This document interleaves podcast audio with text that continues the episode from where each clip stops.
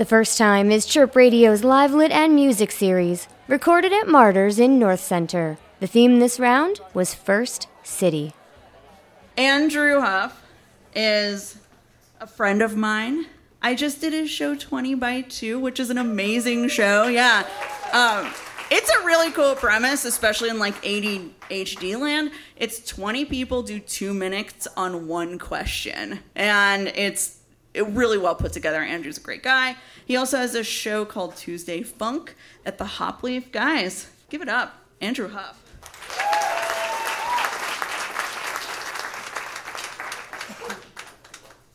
So uh, I didn't know where I wanted to go for college, but one thing I was sure of, I wanted to be in a city.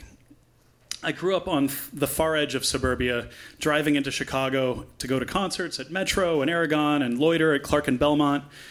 And the last thing I wanted was to end up at a school in the middle of cornfields in, or in some tiny town with nothing to do. Cities were where it happened. Although I also wanted to be sure I was far enough away from my parents that they couldn't just stop by whenever they wanted. So that unfortunately ruled out Chicago.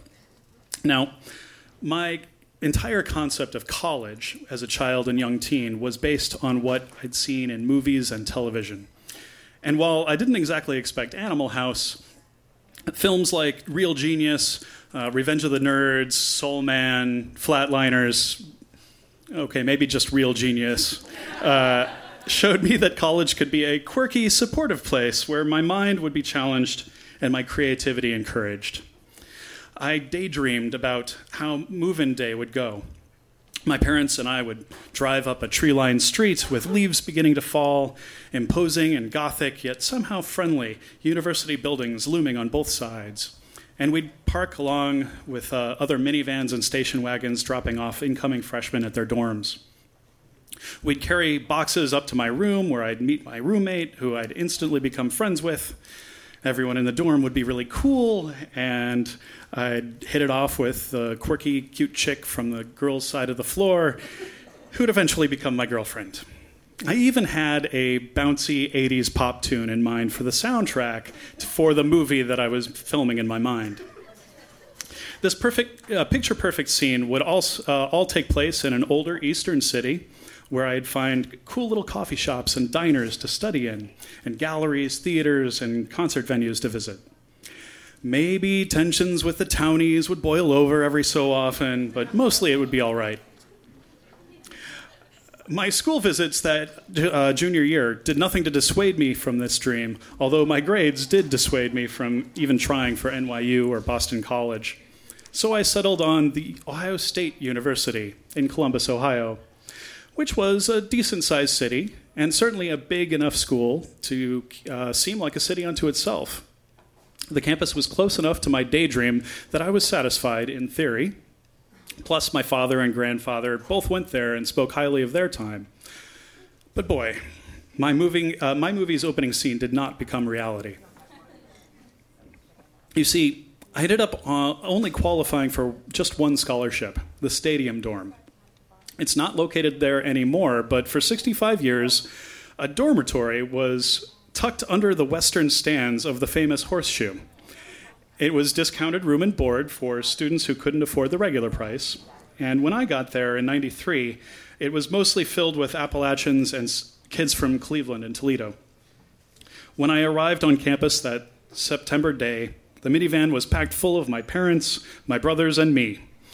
And we drove into a puddled parking lot next to a huge football stadium and looked for an inconspicuous door in between gates for Buckeyes fans.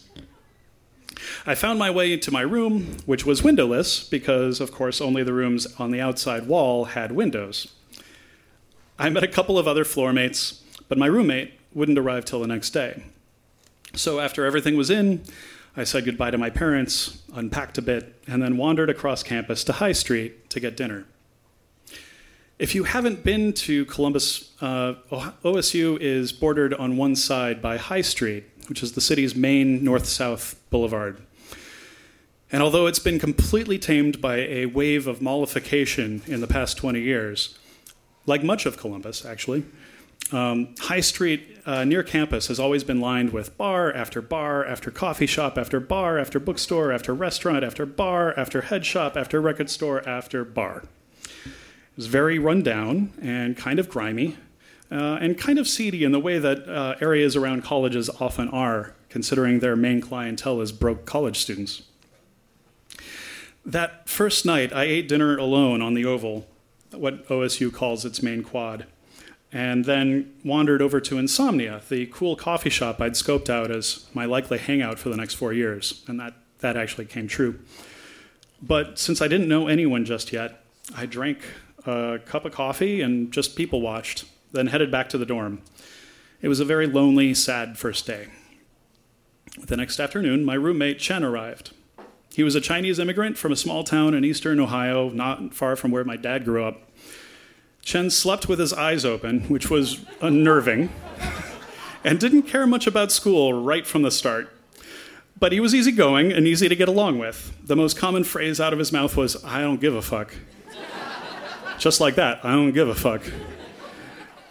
He, was, he spent most days hanging out with a couple of dudes down the hall who had a car subwoofer box hooked up to their stereo, which they'd use to blast albums that rocked deep bass it was obvious pretty quickly that the stadium dorm wasn't the right place for me. Our room's door was thicker than our walls, and it was pitch black when the lights were out.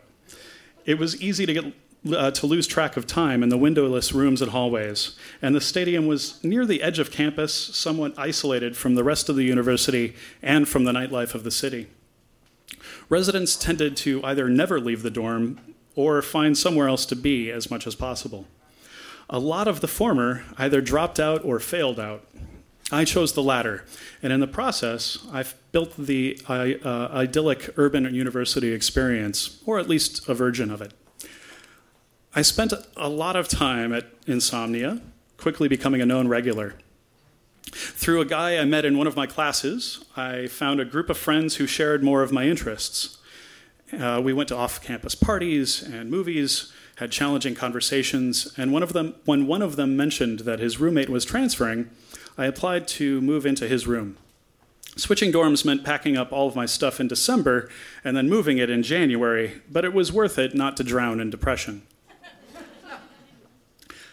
My new dorm, Bradley Hall, actually looked like the one in my daydreams, complete with tree lined street and cool floor mates. I even hit it off with a cute girl from down the hall which was a good thing because my new roommate turned out to be from hell.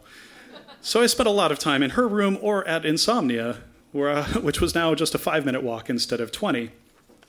Re- it reset my expectations and got me to open up to at least some of what uh, Columbus had to offer.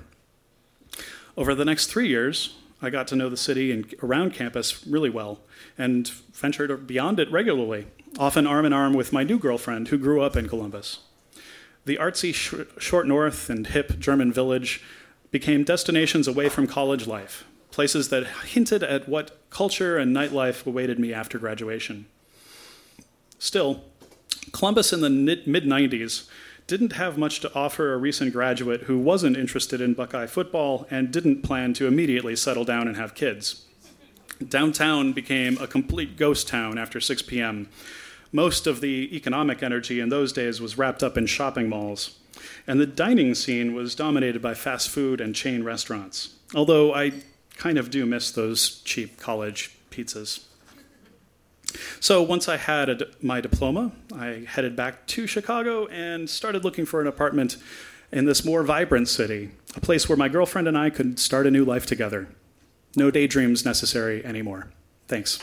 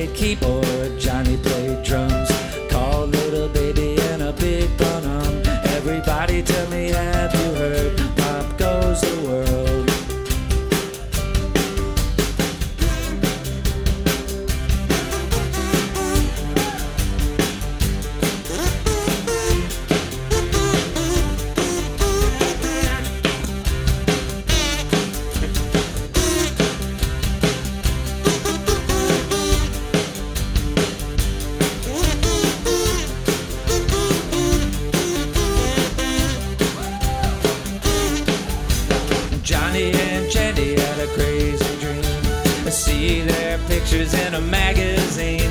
Every little boy needs a girl. Pop goes the world. Jenny and Johnny getting smart, it seems. They made more money on a movie screen. Every little nest needs a bird. Pop goes the world.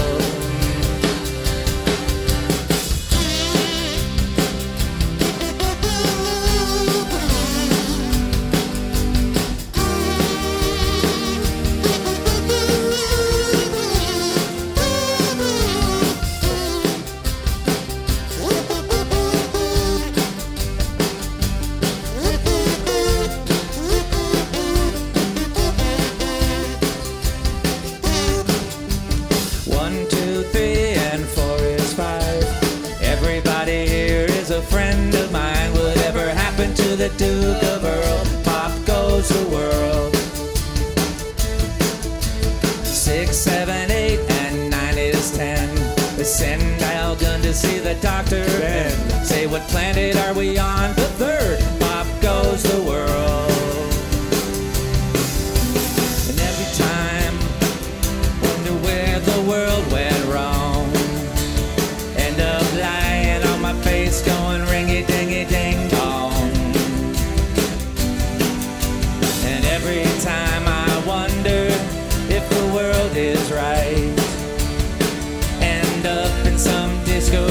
Dancing all night and day. Johnny played guitar, Jenny played bass. The name of the band is the human race. Everybody tell me, have you heard? Pop goes the world.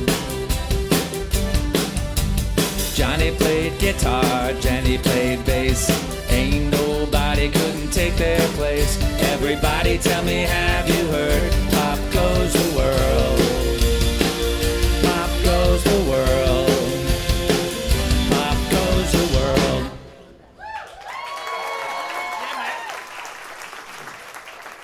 You can find this and other Chirp Radio interviews and podcasts at chirpradio.org slash podcasts.